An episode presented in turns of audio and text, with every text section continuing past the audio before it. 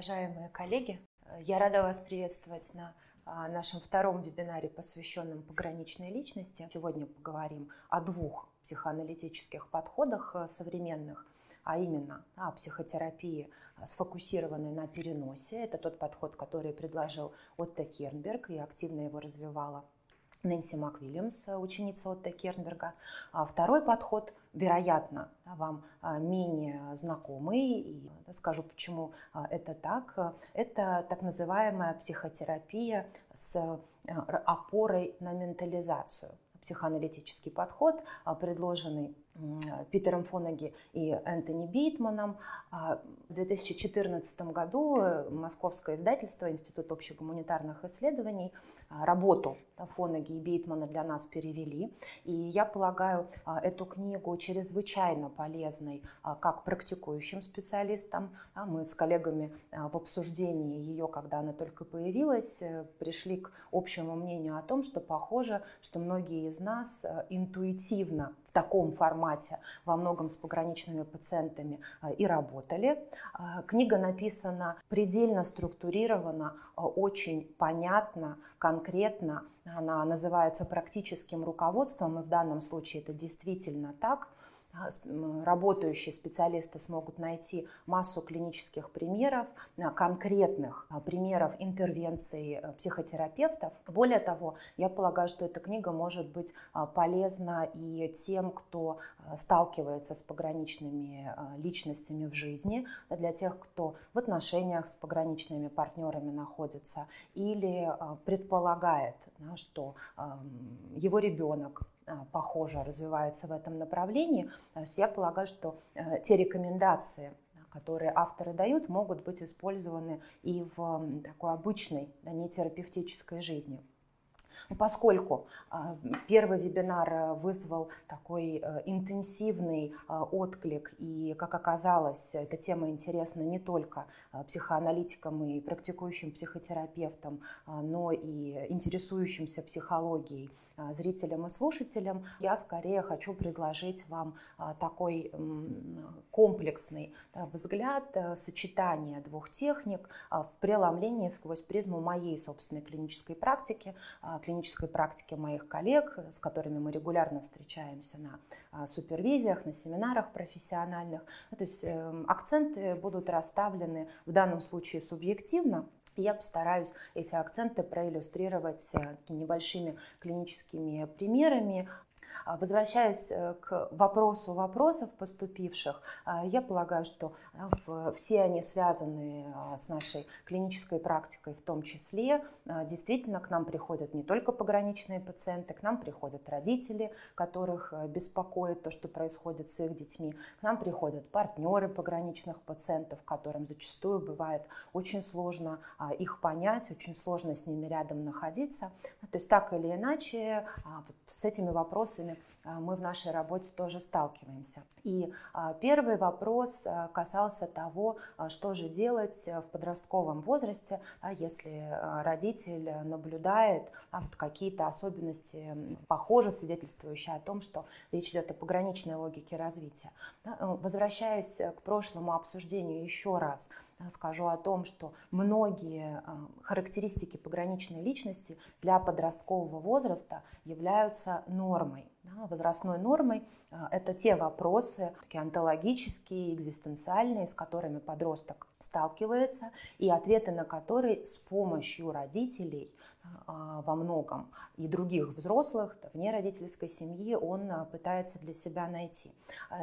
Сегодня я об этом скажу. Например, черно-белое так называемое мышление, то есть мышление у пограничного взрослого человека, вызванное механизмом расщепления для подростков, которые э, видят мир в таких черно-белых красках, э, где, мир, где существуют герои и злодеи только, да, мир, где, наверное, да, во многом для нас такое свойственное в чем-то восприятие, ввиду еще и исторических реалий нашей страны, мир, делящийся на белогвардейцев и красногвардейцев, на а, фашистов и пионеров-героев. А, это то, та картина мира, то есть то восприятие мира, которое для предподростка и подростка является возрастной нормой.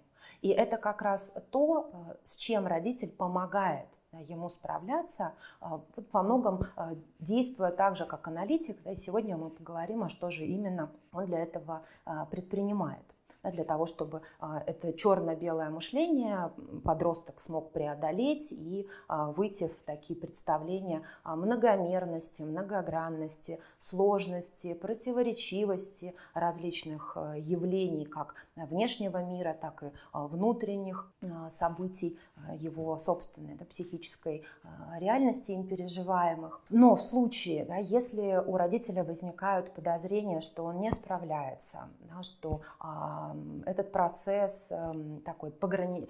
пограничности начинает наращивать обороты, а, безусловно, имеет смысл обращаться к специалистам. Почему это так э, важно? Мы знаем да, из э, психоанализа, и Фрейд нам об этом э, первым сказал, что чем старше мы становимся, тем более ригидной становится наша психика. Да, то есть тем сложнее она меняется. А, более того, похоже, что, что существуют определенные пределы этих изменений. Соответственно, чем в более раннем возрасте происходят обращения, тем а, с меньшими временными затратами за более короткое время, тем с большей эффективностью эти искажения развитийные мы можем а, скорректировать. Второй вопрос касался того, а как быть в случае, если оказался в отношениях с пограничным партнером. Вероятно, самое первое, с чего стоит начать, это попытаться честно ответить самому себе на вопрос о том, а что, собственно, вы получаете для себя – в этих отношениях. Мне не хотелось бы, а, чтобы это было воспринято сейчас как какие-то оценки. Да? Я лишь а, хочу предложить э, некие варианты о том, что это могло бы быть. Да, поскольку ну, психоаналитически мы предполагаем, что все же в любых отношениях с другими людьми мы что-то для себя получаем. И если говорить об аналитической работе, когда мы а, в качестве терапевтов выступаем, очень понятно, что мы получаем. Даже если мы в стороне оставим какие-то а наши собственные мотивации глубинные, то, во-первых, да, мы получаем в этих отношениях оплату. А, то есть мы получаем а, от пациента то, о чем с ним договариваемся, мы получаем деньги. А второе, что мы получаем, это профессиональная реализация. Безусловно, работа с пограничными пациентами, с одной стороны, чрезвычайно сложна, но с другой стороны, для а, многих терапевтов, аналитиков а, такая работа ну, в чем-то является, если хотите, таким профессиональным вызовом. И поэтому, если мы эту работу выдерживаем, если мы с ней справляемся, если мы обнаруживаем, что а, пациент меняется, то, безусловно, мы получаем такое интенсивное нарциссическое а, наше профессиональное удовлетворение от того, что мы свою работу эм, делаем, и похоже, что мы делаем ее хорошо. В том случае, если речь идет о личных отношениях с пограничными людьми, да, то тогда очень важно себя спросить, э, что, собственно, вы для себя в этом получаете. А, мы в прошлый раз говорили о том, что, возможно, да, это такой э, мазохистский собственный радикал э, выраженный, который может воплощаться в идеях о э, спасении, о том, э, в получении удовольствия, удовлетворения от того, что человек, вы да, оказываетесь способным выдерживать, например, да, то, что никто, кроме вас, выдерживать не способен. Могут появляться такие темы жертвенности, которые вполне имеют право на существование, да, а такие идеи э, миссии, служения, ну, возможно, конкретному человеку, а еще никто не отменял да, это служение может приносить э, очень интенсивное удовольствие, удовлетворение такого мазохистического а, толка. Более того, может быть, да, есть некая собственная такая пограничная история и есть собственные страхи связанные с близостью. Пограничный партнер – это тот, кто позволяет э, с этими а, страхами играть. Да, вот в этом формате а, маятника, то приближаясь, то удаляясь, он, по сути, позволяет в такую близость э, подлинную не погружаться и тому, кто с ним рядом находится тоже. Это тоже может быть мотивом. Кроме того, да, вот в прошлый раз мы об этом не говорили, но такая мотивация может присутствовать, нарциссическая, Эм, прозвучит, может быть, не слишком а, лицеприятно, но тем не менее на фоне пограничного партнера, которому очень часто бывает очень плохо, можно чувствовать себя достаточно хорошо. То есть по сравнению с ним я а, понимаю, вижу, что я намного лучше справляюсь с жизнью и со своими а, собственными переживаниями. А, кроме того, да, вот эта нарциссическая же история, э, перекликающаяся с психотерапевтическими мотивами, а, может быть о том, что я этого, этому человеку а, помогу излечиться, да, я помогу ему стать лучше, я помогу ему научиться со всем этим ужасом его переживаний справляться. Если это получится, то тогда я да, буду себя чувствовать э, очень хорошо.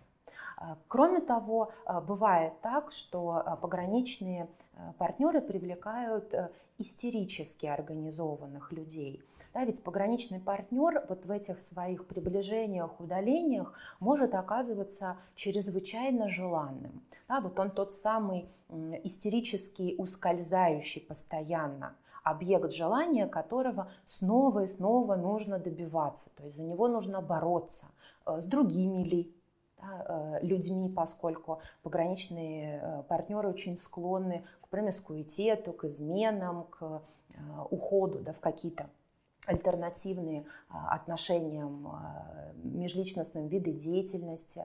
А, кроме того, можно ведь бороться за него с ним самим. И тогда такой партнер оказывается чрезвычайно привлекательным. То есть его можно продолжать да, вот на этом идеализированном месте для себя держать и сохранять, и вот в эту идеальную борьбу за него все время погружаться. Поэтому Поэтому а, для того, чтобы разобраться, а, очень важно попытаться себе а, честно ответить на вопрос о том, собственно, что получаете вы. Поскольку если эта мотивация связана с таким отложенным, что ли, удовлетворением, что когда-нибудь он изменится и наконец-то я смогу получить компенсацию от него, то есть он превратится того, кем я его хочу видеть, и кем вполне возможно он и сам себя хочет видеть.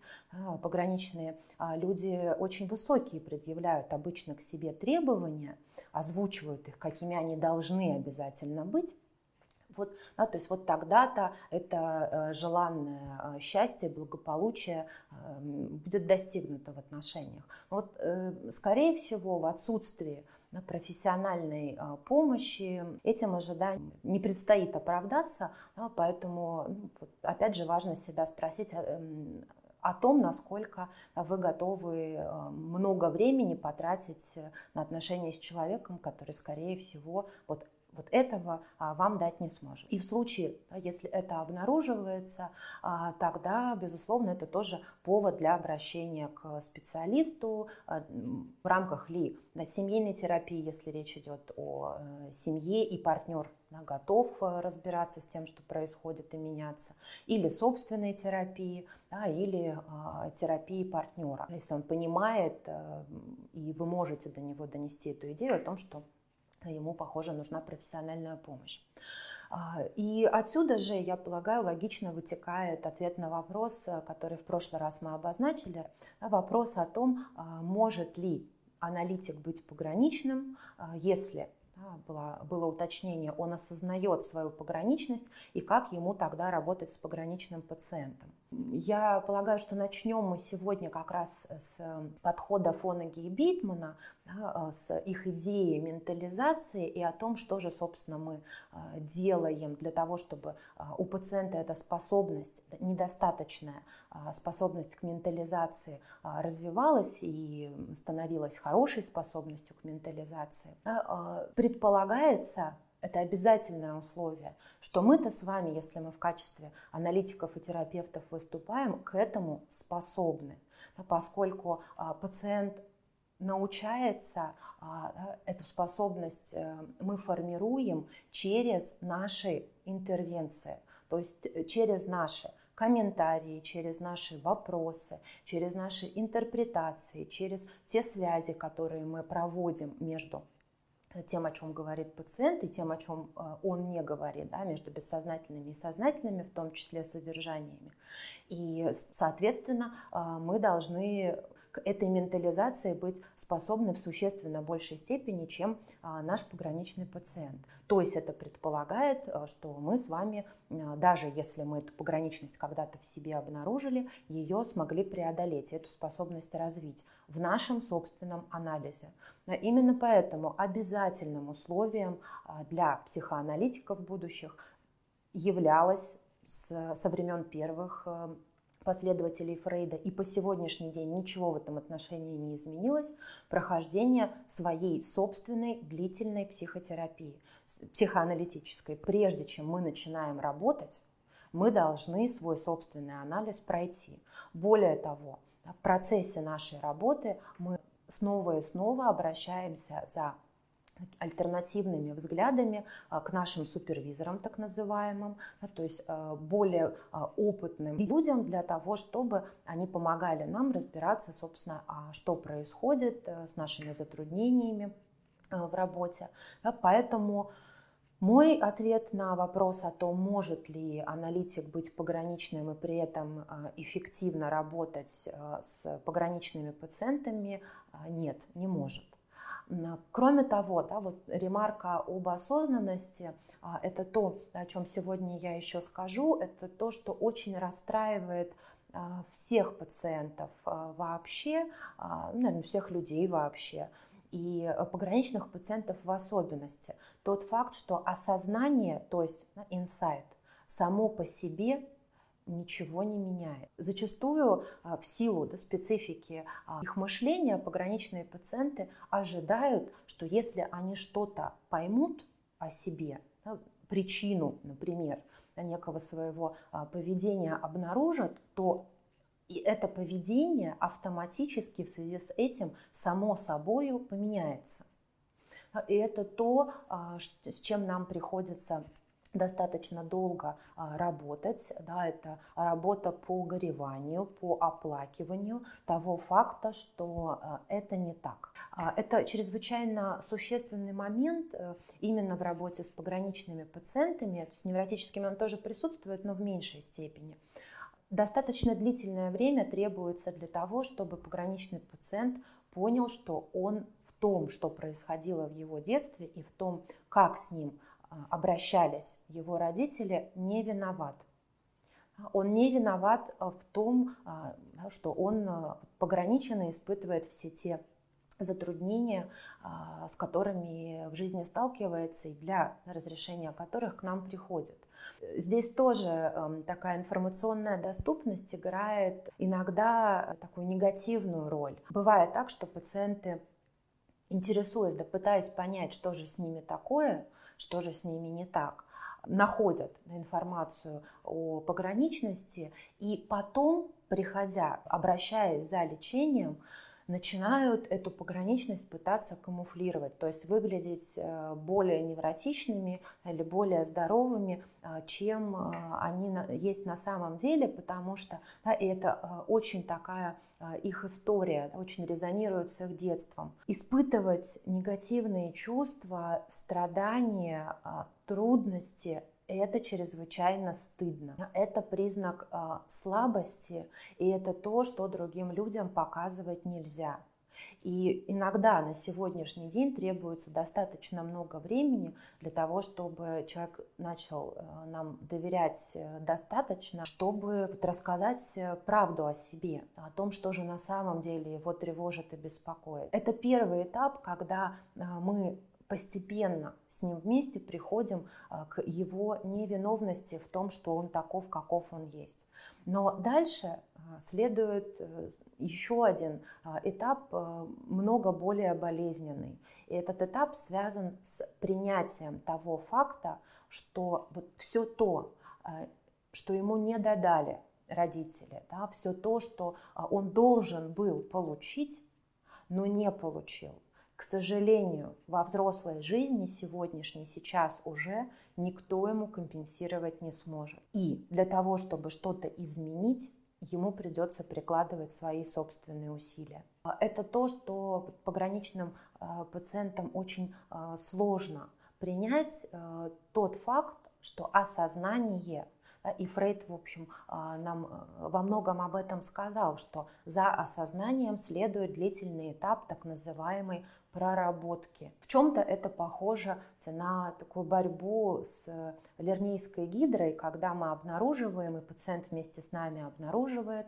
что э, на месте одной обнаруженной вот этой связи, да, выявленной э, причины, э, как на месте отрубленной э, головы, вырастают еще несколько. И с ними тоже необходимо э, разбираться. Но кроме того, существует еще один такт После того, как э, эти причины были обнаружены, инсайты получены, осознание появилось, далее необходимы усилия пациента, его работа во внешнем мире по изменению а, того, что его не удовлетворяет. То есть, а, например, работа а, по попыткам выстраивания межличностных отношений иного характера, на иных теперь уже новых основаниях. И это та работа, э, которую да, мы с э, пациентом вместе проживаем, неизбежные повторения того, что было раньше разочарование от того, что сразу не получается а, по-новому и так, как хотелось бы.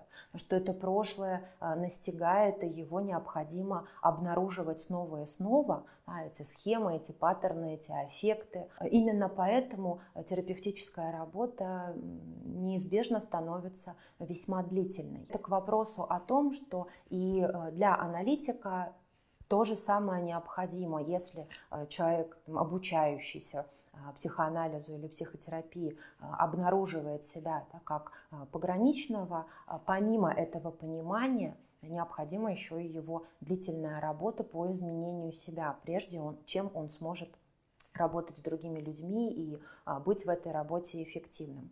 Мы говорили в прошлый раз о том, что пограничная патология формируется примерно в возрасте от полутора до двух лет. И желание, да, потребности полутора-двухгодовалого ребенка может удовлетворить только взрослый, да, только мама. А если представить себе двух полуторагодовалых, которые встречаются в кабинете и пытаются потребности и желания, в данном случае уже друг друга, а, каким-то образом удовлетворять. Да, поэтому повторюсь еще раз, а, мой ответ на, на этот вопрос э, категоричное нет. А, все же да, мы стоим на позициях о том, что аналитик должен быть э, психически э, здоровее своих пациентов. Более того, пограничный аналитик э, не может работать и с невротическими пациентами, потому что тогда они оказываются здоровее его и скорее да, в таком тогда контрперенос на переносном разыгрывании становится на позицию того, кто удовлетворяет желания, потребности. Теперь уже да, а, аналитика меняются ролями. Для того, чтобы у нас с вами появилось понимание, собственно, что же мы делаем в кабинете. Кернберговский подход, он скорее фокусируется на отношениях между а, аналитиком и пациентом, то есть на том, а, как мы выстраиваем а, терапевтическую ситуацию и на том, а, как мы работаем с нашими собственными чувствами контрпереносными. А, вот подход Фонеги и Битмана, он скорее акцентирован на содержании и форме наших интервенций, то есть того, что мы говорим пациенту. И, и в том, и в другом подходе мы выполняем очень важную задачу, а, это то, а, что э, финский а, аналитик Вейко Техки в своей книге «Психика и ее лечение» называет нашей функцией эволюционного объекта.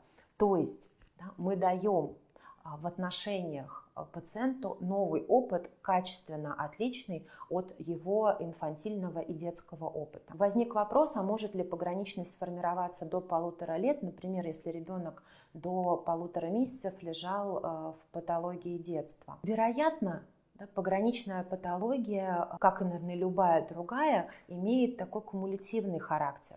В прошлый раз мы говорили о том, что чрезвычайно важной является реакция матери на попытки ребенка э, сепарироваться от нее вот, да, в эти полтора-два года. И пограничность э, формируется в случае, если мать или слишком его э, быстро от себя отталкивает, или напротив не дает ему от себя отделяться, удерживает его а, в таких симбиотических э, диадных отношениях с самой собой. И, и то, и другое связано с ее собственными а, взаимоотношениями, а, значит, э, с ее собственными взаимоотношениями с привязанностью. И мы можем предположить, да, что а, такая мама проявляет себя определенным образом ну, с момента не только на рождения ребенка, а с момента э, зачатия этого ребенка, а беременность э, пограничной матери специфическим образом э, переживают и проживают. Более того, скорее всего, у нее специфически выстроены отношения с партнером, с отцом этого ребенка а, или Э, его, этого отца э, нет, она воспитывает его одна. Поэтому, э, конечно, эта история пограничная появляется не вдруг да, был совершенно там, нормальный, э, здоровый ход развития, здоровые отношения детско-материнские, и тут в полтора года что-то внезапно происходит. Но, конечно, есть определенная предуготовленность. А, более того, э, есть э, исследования нейробиологические, которые говорят нам а, о том, что у пограничных людей существуют определенные э, дисфункции в работе головного мозга, а именно у них избыточно активна лимбическая система, а, то есть это та система, которая отвечает за эмоции, за аффекты, и недостаточно активна префронтальная кора, та область мозга, которая отвечает за контроль, за э, торможение, за регуляцию. То есть такой а, отечественной, павловской логики э, физиологической мы могли бы сказать, что процесс возбуждения у них существенно превалирует над процессами торможения сложный вопрос о том, э, с чем это связано. Чуть мы сказали об этом в прошлый раз. Генетическая ли это история, но пока еще гены нам никто не назвал, отвечающие за эти нарушения. Или эта история связана с материнской фигурой и с первыми фигурами поскольку мы знаем о том, что развитие головного мозга продолжается постнатально, и как раз да, вот эти корковые э, зоны продолжают свое развитие, волокна продолжают миелинизироваться. А более того, самые последние исследования говорят нам о том, что Например, зеркальные нейроны, так называемые, а именно да, для пограничной э, истории это очень э, любопытно, они э, формируются, и связи между ними формируются вплоть до примерно 30-летнего возраста. А это те нейроны, которые отвечают за нашу способность к эмпатии.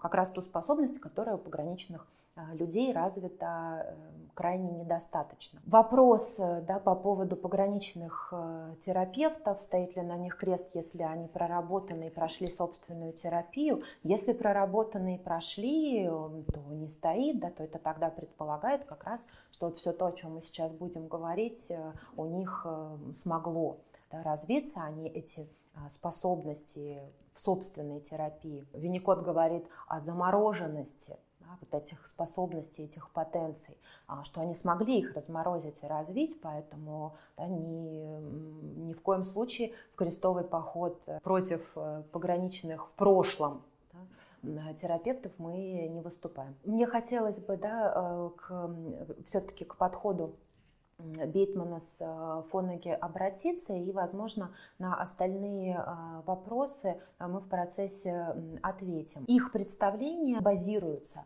на представлении о так называемой ментализации. Ментализация они называют фокусирование на психических событиях своих и чужих, в особенности для объяснения поведения, как своего собственного, так и других людей. То есть, собственно, что помимо да, вот этой сепарационной, индивидуационной истории способствует формированию пограничности. В семьях пограничных пациентов э, мы э, всегда и обязательно обнаруживаем, а, во-первых, культ так или иначе такой примитивной силы, основанной на физическом превосходстве что чаще всего выливается в физическое насилие над детьми. И здесь нам более или менее да, понятно, что это может быть сексуальное злоупотребление детьми. И в том числе в эмоциональное насилие. А вот здесь, вероятно, а, сложнее, да, и ввиду э, тех противоречивых, подчастую, да, раз, зачастую разнообразных э, идей воспитательных, с которыми мы на сегодняшний день э, сталкиваемся, могут возникать э, недопонимания. Что именно под, подразумевается под эмоциональным насилием? Это три э, такие паттерна родительского поведения. Первый паттерн – это доминирование. То есть это когда родитель утверждает а, что бы то ни было, а, апеллируя, аргументируя это тем, что это потому, что он так сказал. А потому что он так считает, потому что он родитель, и поэтому ребенок должен так-то думать, так-то чувствовать, так-то себя вести, или не думать, не чувствовать и не вести. Второй паттерн – это систематические унижения. Это когда ребенка постоянно сравнивают с другими и сравнение не в его пользу.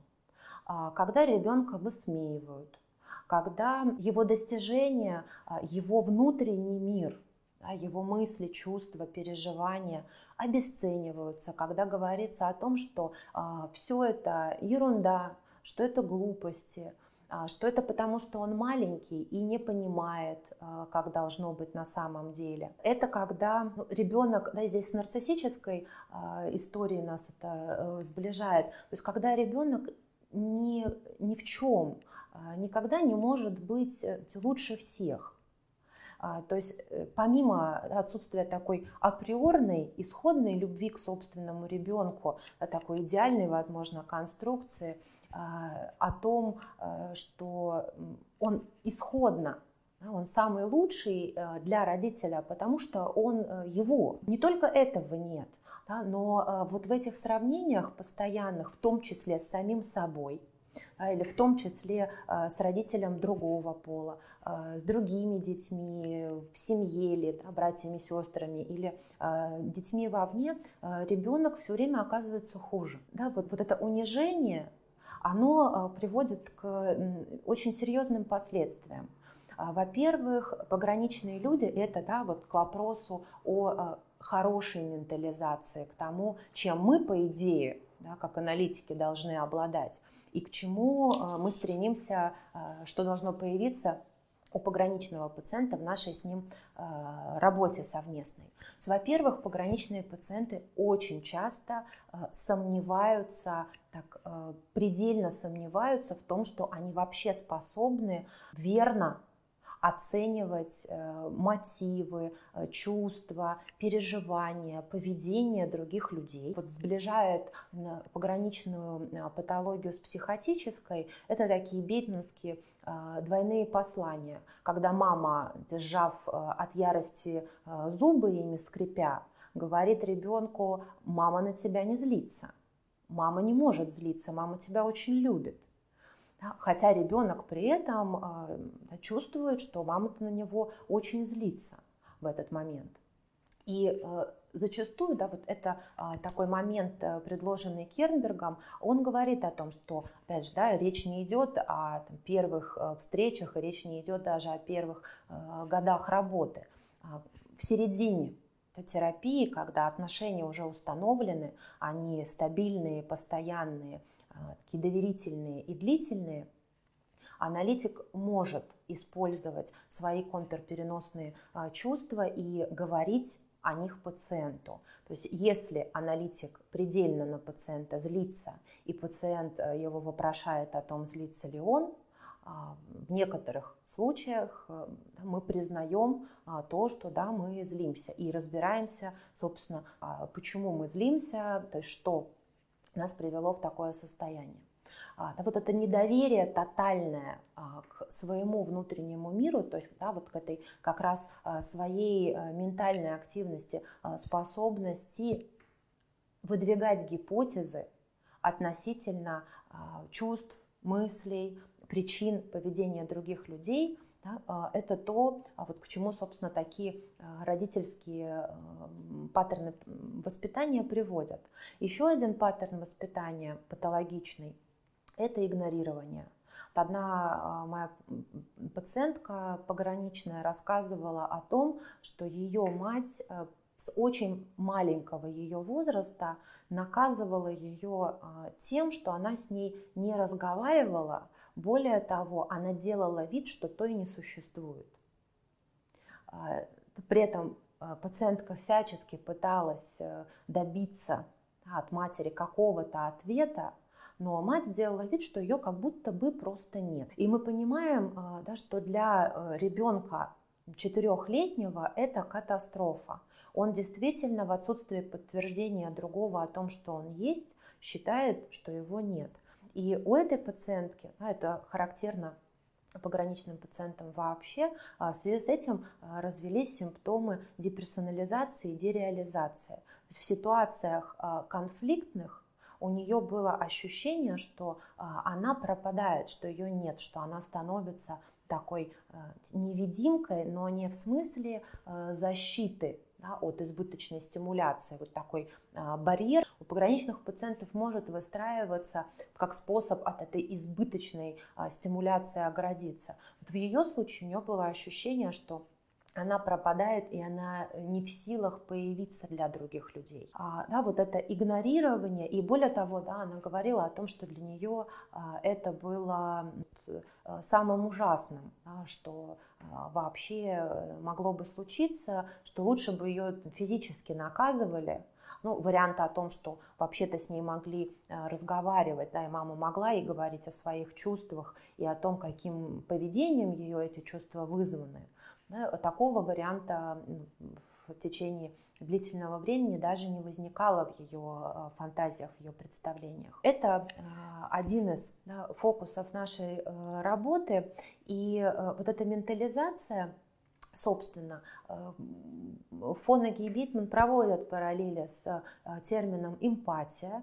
Да, эмпатия как наша способность как раз формировать предположения о том, что чувствуют и думают другие люди, и дальше уже да, на этом основании им сопереживать и сочувствовать, а, да, эта э, способность оказывается недостаточно развитой. А, с рефлексией, да, это близкий э, э, термин, то есть со способностью к самоанализу, анализу других людей, да, их поведения и к понятию осознанности. Да, то есть переживанию того, что в рамках психического вообще нечто что я могу а, уловить, оно присутствует. Вот этот э, буфер в виде психического а, аппарата, в виде да, вот этого внутреннего пространства, в которое нечто, аффекты, мысли, идеи попадает, и мы можем внутри с ними что-то делать, у пограничных пациентов практически отсутствует. Э, именно поэтому они столь импульсивны. Да, то есть любое внутреннее напряжение разряжается в действии, оно минует внутреннее пространство для переработки и выражается напрямую да, в действиях.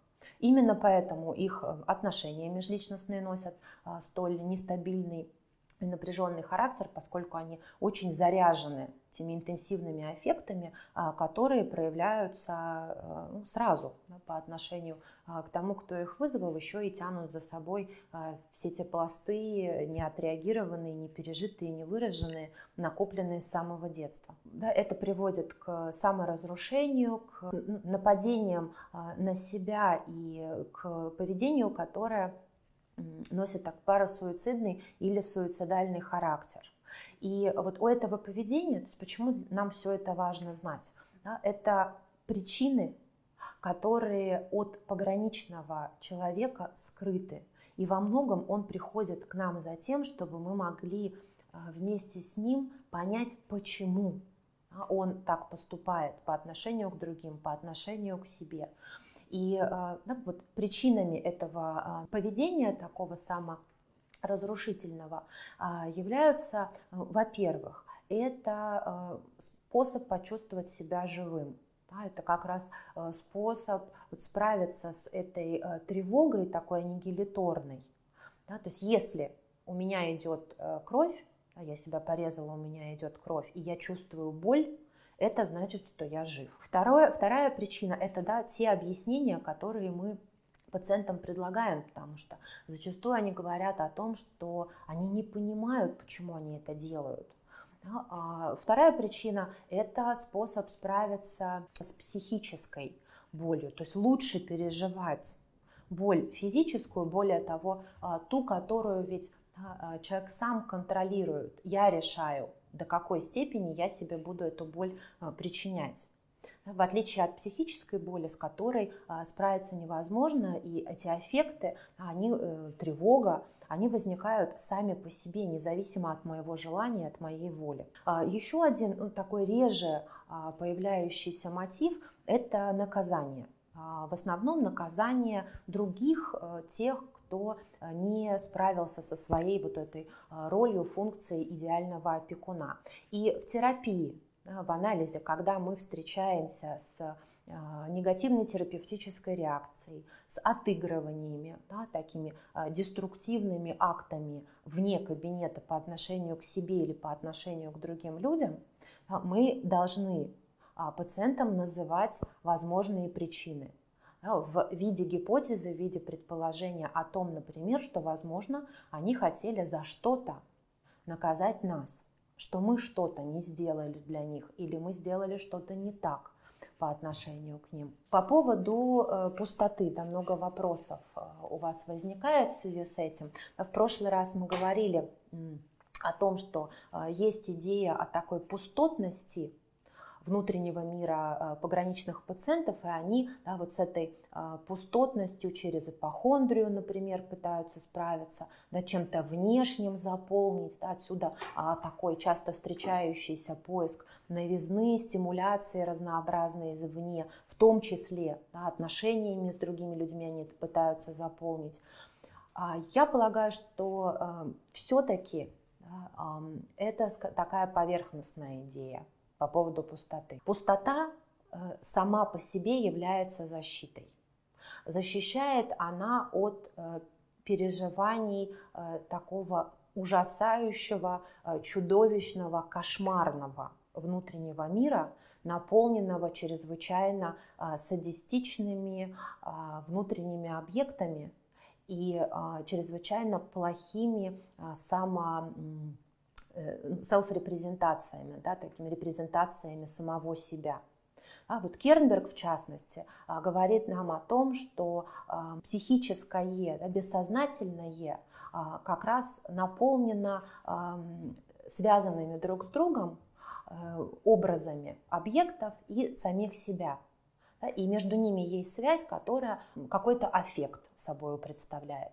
Вот в процессе аналитической работы да, мы через эту псевдопустоту э, как раз получаем возможность добраться вот к этим э, ужасным в бессознательном представлении э, объектам, от которых, собственно, вот эта пустота а, и защищает. О пустоте это скорее мнение таких а, американских а, терапевтов, не совсем психоаналитиков. Я ненавижу тебя, только не бросай меня. Ну, возможно, кто тоже эту книгу читал из вас, ну, не обращайте внимания да, на маркетинговый ход, э, вероятно, предполагалось, да, что он такой больший интерес вызовет в связи с таким названием. Так вот, книга чрезвычайно э, последовательная, а, такая полезная и специалистам, и интересующимся и, да, э, о себе, в том числе э, вопрошающим людям. Поэтому да, я рекомендую вам ее к прочтению. А, вот как раз авторы Крейсман и Страус, они вот эту идею пустоты так э, муссируют и предполагают, что это ну, некая конечная точка.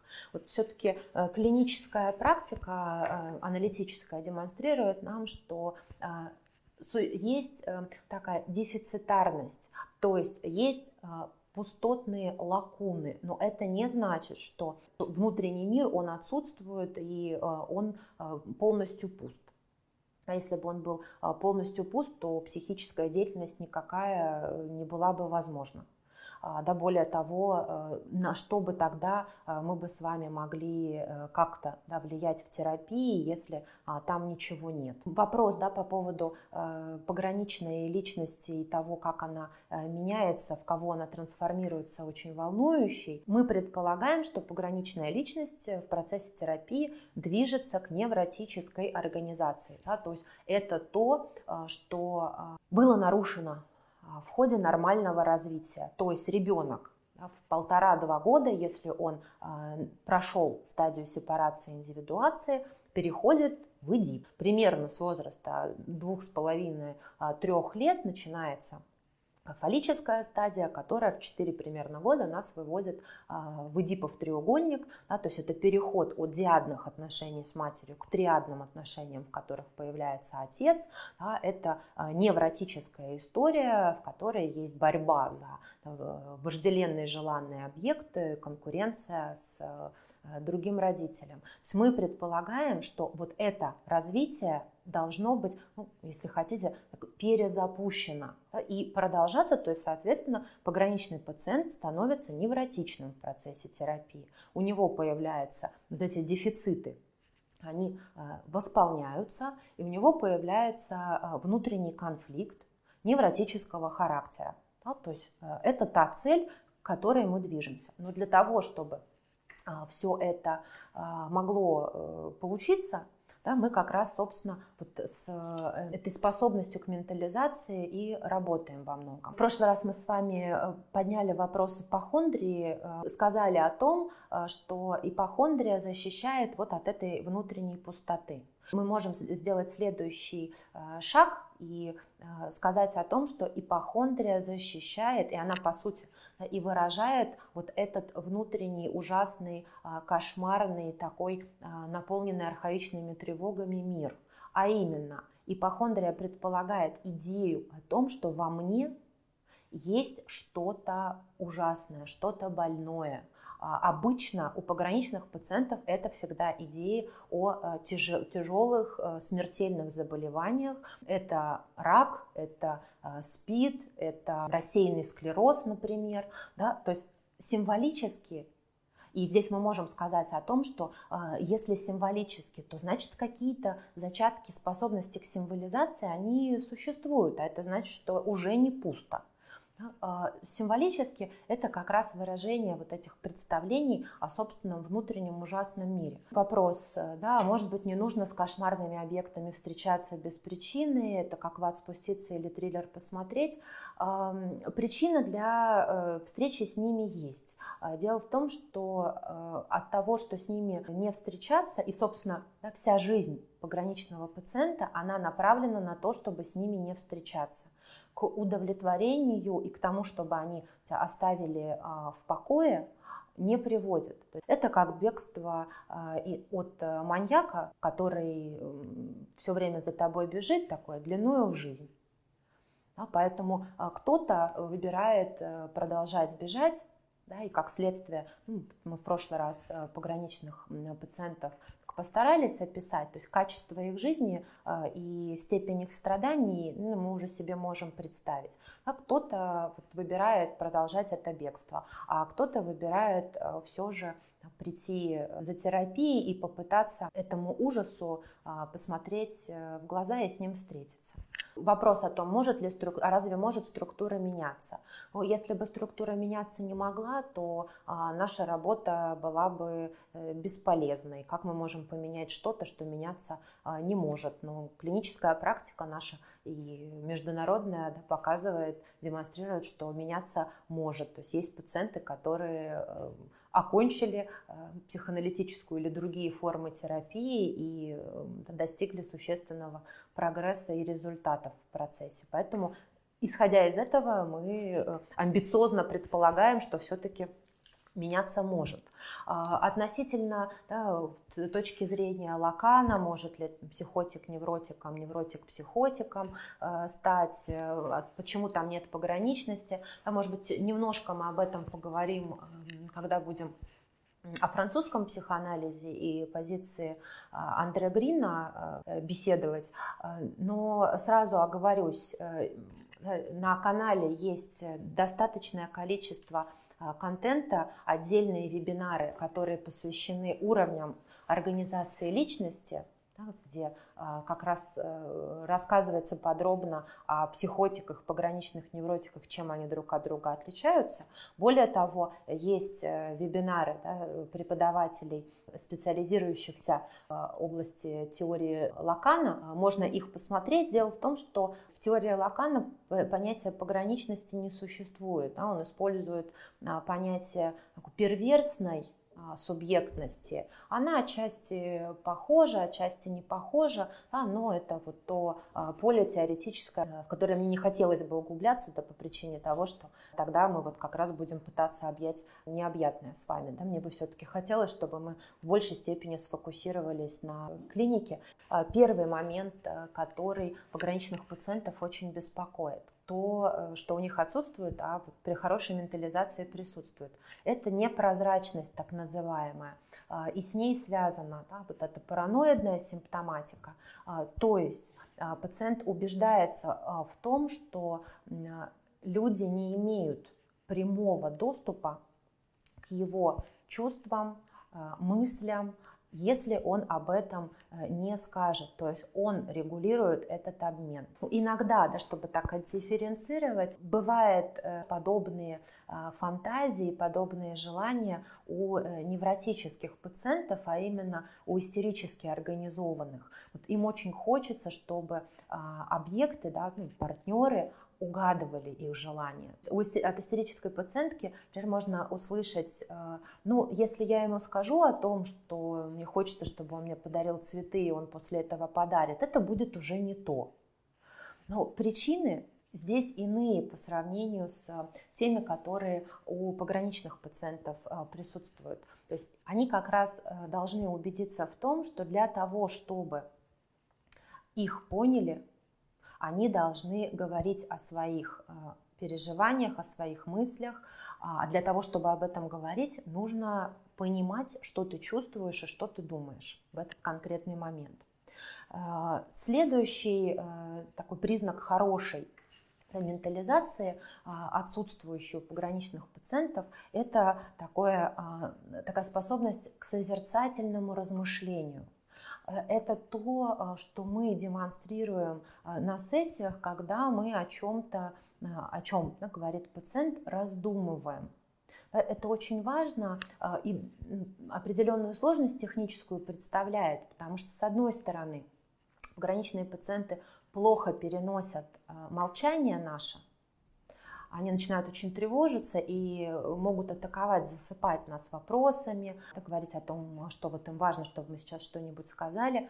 А с другой стороны, очень важно, чтобы именно поэтому да, здесь формат лицом к лицу работает, когда они видят, что мы присутствуем, да, и мы при этом ну, вот некой такой деятельностью заняты по обдумыванию, да, по фантазированию на предмет того, о чем они нам э, рассказывают. А, следующее, э, следующий признак э, очень такой существенный, это как раз то, в чем отказывалась э, пограничным пациентам в детстве, а именно принятие альтернативных точек зрения. Это есть родитель, который действует в такой жесткой, а, садистичной, жестокой, ультимативной манере, да, вот только так, как я сказал, и никак иначе. А, есть два мнения, мое и неправильное, а я всегда во всем прав, то он не дает возможности формировать альтернативную точку зрения. Мы как раз демонстрируем, что наличие да, этих альтернатив, оно а, нормально, и это как раз а, то, что позволяет а, обогащать общение, опыт и внутренний мир в том числе, да, вот эта множественность. И мы, собственно, эти альтернативные точки зрения и, пред, и предлагаем да, в процессе э, сессий. Ну, обычно да, э, я так э, действую и полагаю это эффективным, да, то есть нам важно вот этой ультимативности постараться избежать, то есть чтобы мы все-таки не превращались в родителя, да, когда пациент что-то нам рассказывает, а мы ему говорим, да, нет, это не так, а вот на самом деле это так или правильно вот так. Да, то есть мы предлагаем нечто для обдумывания, Пациент может это не принять, он может принять. Во всяком случае, мы демонстрируем, что альтернативы есть, они имеют право на существование, а дальше уже он может как-то с ними обращаться по-своему, если захочет с ними обращаться.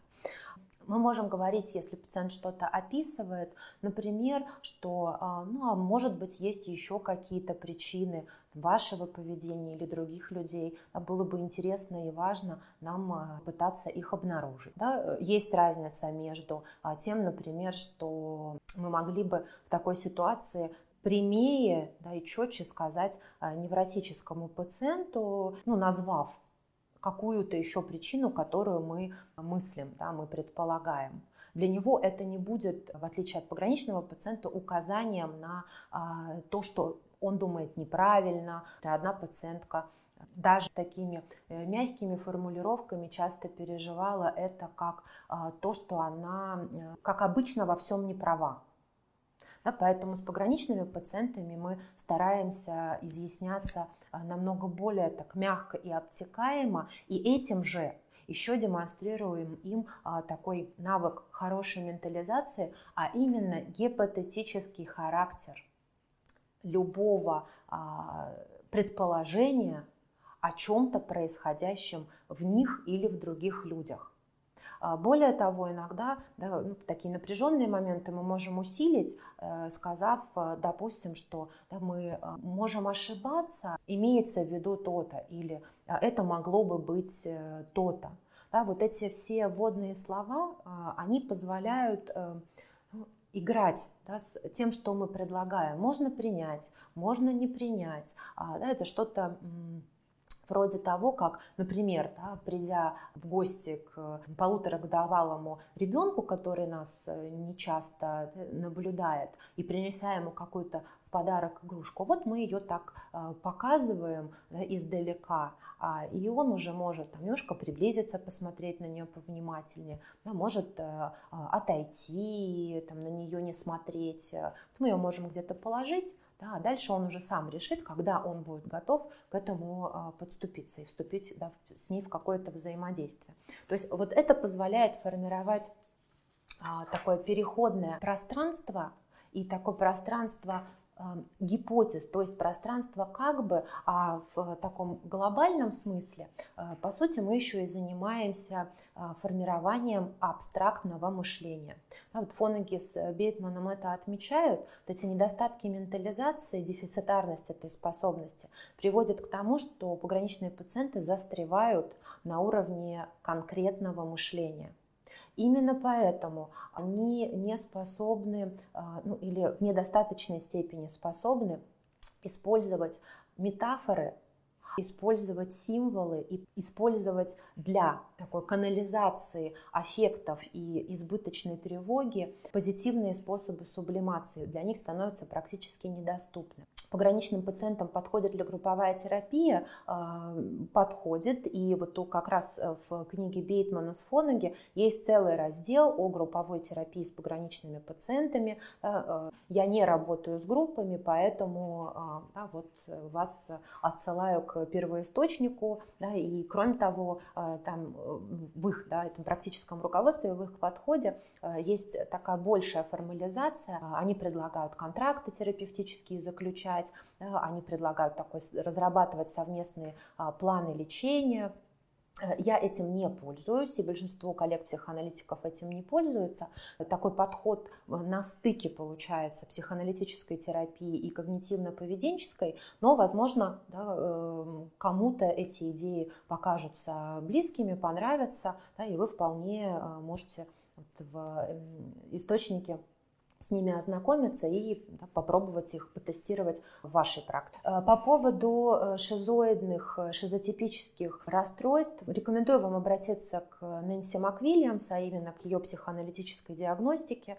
А, она как раз рассуждает а, в том числе у нее есть отдельная глава, которая называется «Шизоидная личность», да, «Шизоидный а, характер», вот о том, собственно, как она представлена на невротическом уровне, как она представлена на пограничном. Но, безусловно, если мы говорим о том, что в основе шизоидности лежит проблема близости, то шизоидные трудности есть у всех пограничных пациентов, потому что проблема вот этой да, близости, дистанции, привязанности для них является основной. Это, собственно, их сближает да, с психотическими пациентами, у пограничных пациентов есть трудности с границами, а именно они зачастую не до конца понимают, где заканчиваются они и начинается другой, и где заканчивается этот другой и начинаются они.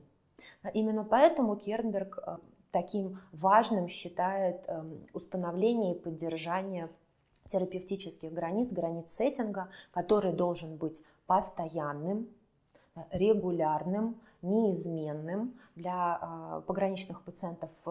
Естественно, что это возможно до какой-то степени, потому что, а, учитывая, что, ну, как я об этом уже упоминала в прошлый раз, это работа на э, годы, да, то есть обычно это примерно 5 лет работы совместной, ну, за 5 лет э, так или иначе какие-то изменения происходят и в жизни аналитика. Наверное, все-таки за 5 лет мы э, хотя бы один раз э, уходим в отпуск, да, может меняться день встреч, может меняться время встреч. Более того, Зачастую это не всегда да, наша инициатива, потому что ведь и жизнь пациентов наших тоже меняется, независимо от того, там, невротичные они или пограничные, да, эм, какое-то день или время, которые были подходящими в течение двух лет, потом могут стать для пациента неудобными и неподходящими. То есть, естественно, мы да, здесь э, ну, такой гибкий э, подход используем и применяем. А, но да, чрезвычайно важным становится обсуждение этих а, границ. Это тема, которая а, является такой очень важной в нашей работе и постоянно возникающей. Вот это, по сути, нахождение этой, этой границы, где заканчиваюсь я и где да, начинается другой, и что тоже немаловажно, где вот все-таки этот другой еще заканчивается, потому что обычно матери, родители а, этих пациентов являются, а, помимо того, что да, такими, э, ну, могут быть такими очень дистантными, а, но еще и часто одновременно очень вторгающимися, то есть так э, меняются они радикально, то такая очень большая дистанция, то такое интенсивное вторжение. Следующий э, момент, э, относящийся к хорошей ментализации, это такая, такой интерес к собственному внутреннему миру, к собственным переживаниям, который у пограничных пациентов зачастую отсутствует. То есть, эм, им обычно всегда говорилось, что а, то, что они думают, а, что они чувствуют, все это совершенно не важно, все это полная ерунда, внимания не стоит.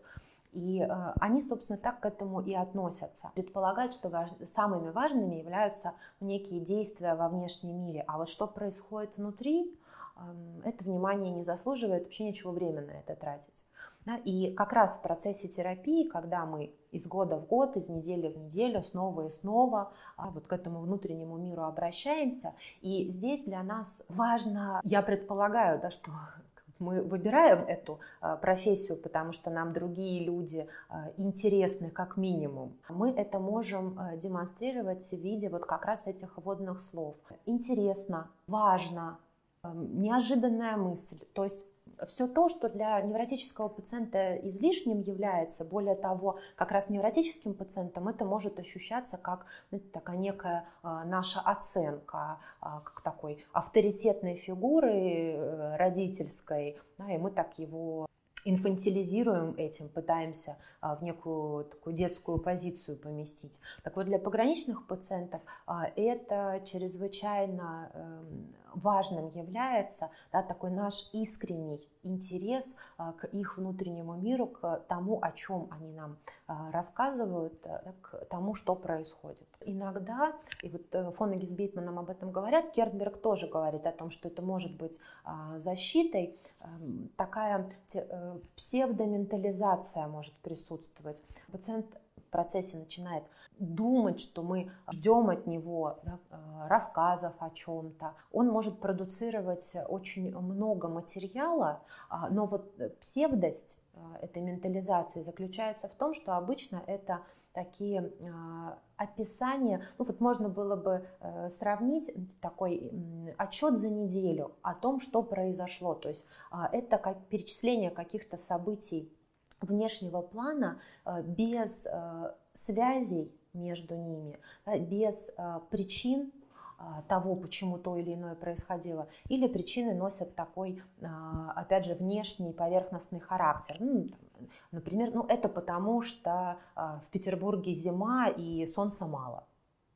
Да, ну, вероятно, это может влиять, но при этом мы понимаем, что существует а, большое количество людей, э, которые также живут в Петербурге, и также э, им мало солнца, да, но при этом они э, не а, устраивают яростный скандал мужу из-за этого. Следующий момент который может э, пугать поначалу пограничных пациентов, э, что мы появляемся в качестве интроекта. Невротические пациенты тоже об этом говорят, но их это не пугает, они начинают вне Э, встреч, вне сессий, вести с нами э, беседы, о чем-то с нами разговаривать, в сложных ситуациях представлять, что мы бы сказали по этому поводу. Вот это как раз показатель э, во многом прогресса, когда пациент говорит, например, я знала или я знал, что вы сейчас вот это скажете. То есть мы понимаем, что вот эта ментализация, она начинает развиваться.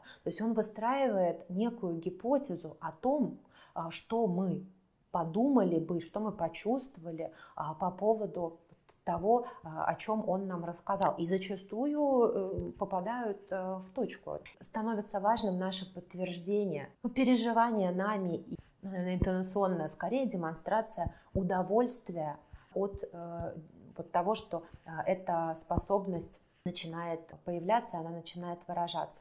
Еще один маркер прогресса, да, помимо того, что стабилизируются, нормализуются а, отношения межличностные, вот эта импульсивность а, снижается, да, то есть человек становится способен думать прежде чем вот так автоматически, эм, бесконтрольно какие-то действия совершать. Еще один маркер – это как раз способность э, к использованию позитивных а, способов сублимации. А, да, чтобы, наверное, э, так понятно было, приведу пример. Вот, как раз да, вот это э, одиночество непереносимое, которое переносимым в связи с этим начинает становиться. Вот, невротическая пациентка говорила о том, что она никогда не чувствует, э, она любит быть одна временами. И это время, когда она, э, если э, ей не хочется там, подумать о себе, поговорить с собой, то она может послушать умнейших людей человечества. Для этого она идет или в свою библиотеку, или смотрит какой-нибудь фильм. И вот она тогда в окружении там, Данте Алигьери, Умберто Эко, Ларса фон Триера. Пограничный пациент не способен от самого процесса потребления или производства каких-то культурных продуктов испытывать удовольствие. Это а, всегда носит такой характер а, навязчиво-компульсивный. Например, а, пограничная пациентка о своем чтении говорила «я пожираю книги». Я не могу остановиться, мне нужно а, вот как бы забить да, вот эту тревогу непереносимую а, буквами, словами. И поэтому я э, читаю, читаю, читаю. Если я там, не делаю этого, то а, ну, вот у нее был еще один способ, она ела. Да, то есть она вот так булимически а, объедалась и не могла остановиться, ей нужно было да, вот это, эту тревогу а, купировать.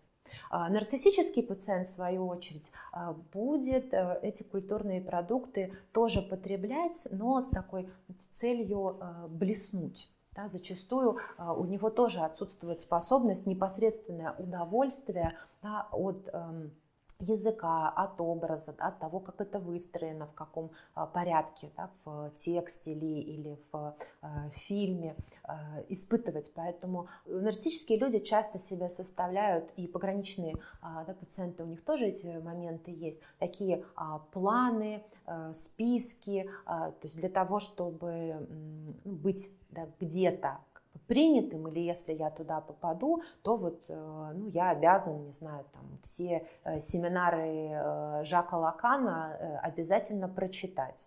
А, не потому что я читаю это, мне приносит удовольствие, понимание, я это соотношу с собой, а, с другими людьми, со своей клинической практикой, а потому что я должен быть на уровне определенном. Ну и чего угодно другого это тоже касается. Да? Например, там, я должен смотреть вот Ингмара, Ингмара Бергмана а, вместо того, чтобы посмотреть эм, что-нибудь, что мне э, действительно а, нравится. Допустим, «Любовь и голуби» — любимый фильм, но вот э, общество, в котором мне хочется быть э, принятым и блеснуть, смотрит Ингмара Бергмана, и я должен тоже.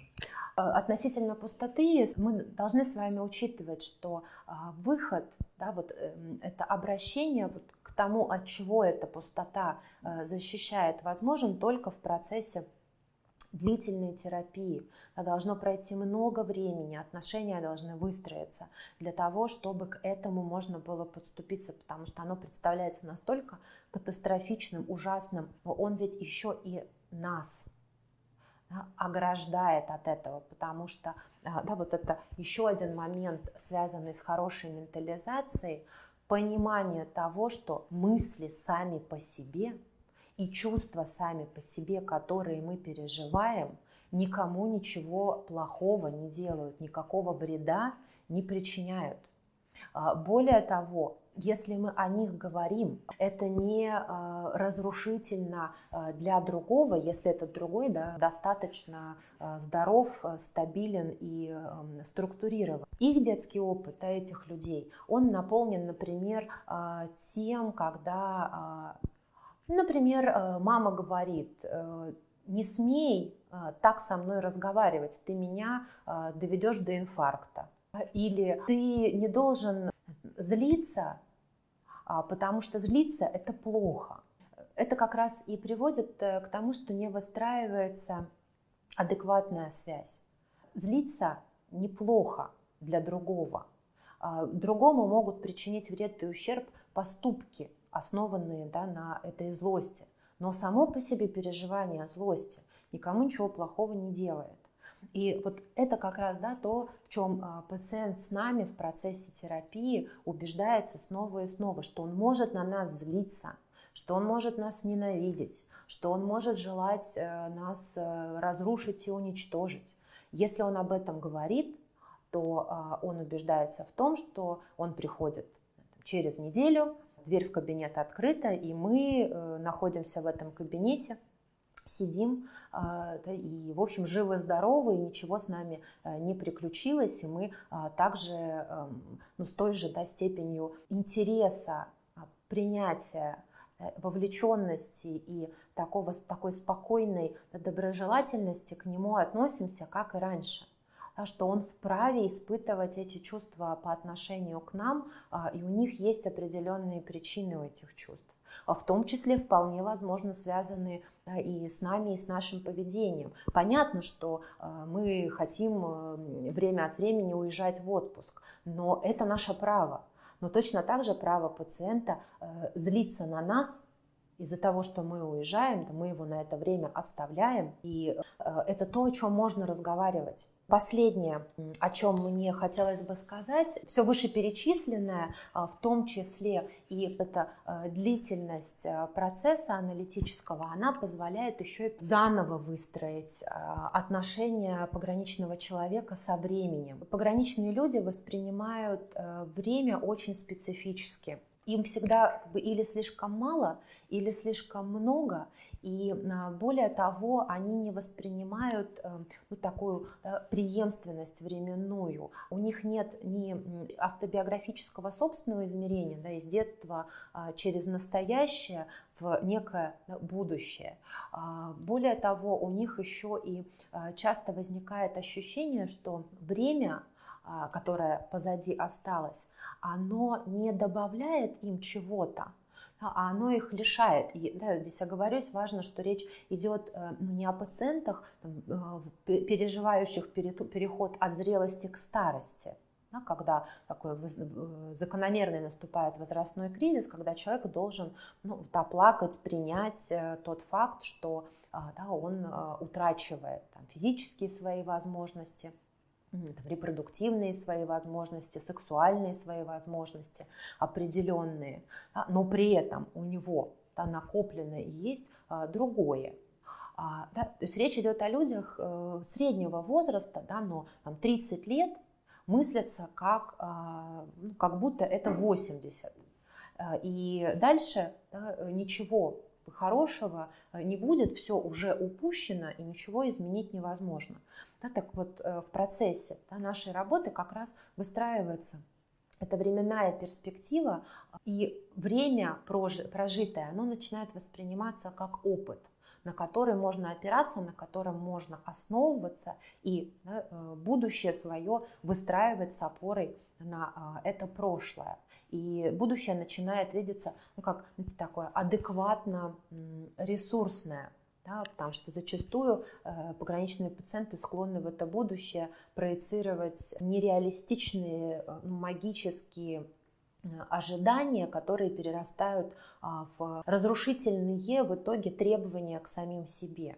Э, это не такая адекватная э, перспектива реализационная, которую да, можно исполнить, а нечто, что к исполнению невозможно, и поэтому, ну, в общем-то, и пытаться нечего. Или такие колебания происходят гипоманиакальные, такие предпринимаются демарши, попытки вот этим э, идеальным требованиям соответствовать, поскольку это терпит крах, то человек погружается э, в депрессию в связи с этим. А вот нормализация этих состояний эффективных и вот этих да, идей и ожидания от самих себя и от других, это тоже то, что а, происходит в процессе терапевтическом, то, о чем мы, во-первых, да, разговариваем, и то, что мы ну, демонстрируем а, пациенту да, в нашей с ним совместной работе. Если это предполагает вот то, о чем я а, думаю, что мы поговорим на четвертом нашем вебинаре, когда будем а, с концепциями Андрея Грина разбираться. А вот Андре Грин говорил о том, что аналитик является хранителем истории пациента. Он в этом смысле выступает в роли такой хорошей мамы, которая о своем ребенке все помнит. Когда он пошел, э, какое он сказал первое слово, что он любил в детстве, она знает о нем множество э, историй, э, которых он помнить не может в силу своего возраста.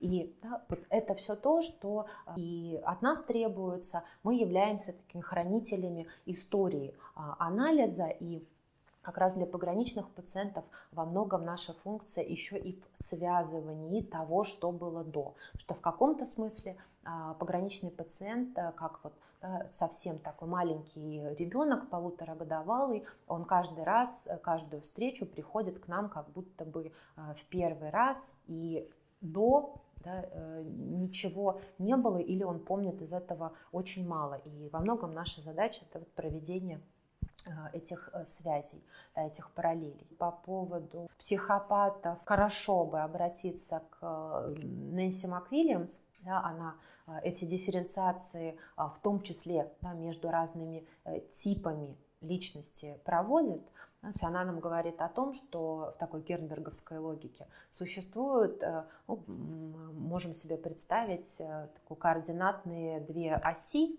на одной оси, на оси э, абсцисс, у нас будет уровень функционирования личности психотический, пограничный и невротический. А на оси ординат будет тип личности. Да, и вот она как раз э, в своей психоаналитической диагностике описывает, какие типы личности на каком уровне бывают, на каком не бывают. Допустим, психопатическая личность с ее точки зрения бывает только пограничная или психотическая. Невротических психопатов не бывает. Там, истерическая личность вот точки зрения МакВильямс, может быть или невротическая, или пограничная, психотических истеричек э, и истериков не существует.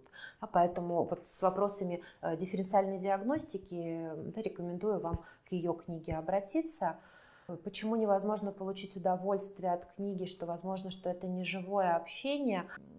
Дело в том, что и от живого общения пограничные люди получают мало удовольствия. Межличностное общение, отношения для них это способ, во-первых, да, справиться с собственными переживаниями, а, например, с тревогой, да, тогда ну, вот, забить его общением с кем-то другим, словами, или которые я говорю, или словами, которые говорит другой. Или это а, такой поиск вот этого самого идеального опекуна, о котором мы говорили в прошлый раз, а другого, который будет перерабатывать непереносимые переживания и удовлетворять те потребности и желания, которые сам человек пограничный для себя удовлетворить а, не может. Невротическая история, она о том, что а, общение книжное может быть э, намного более э, приносящим удовольствие, чем общение реальное. Зависит от того, с кем общаться. А в следующий раз мне хотелось бы, чтобы мы поговорили о концепциях аналитических психологов, да, юнгианских э, аналитиков, а именно о представлениях и идеях э, Натана Шварц-Саланта. Они изложены в книге его, э, она есть переведенная на русский язык «Пограничная личность», и часть концепций, так называемый комплекс слияния, он рассматривает в книге «Черная ночная рубашка». По поводу чувствительности пограничных пациентов, а, я на, на этот вопрос вот как раз э, тогда на третьем э, вебинаре и отвечу. Мы об этом обязательно поговорим.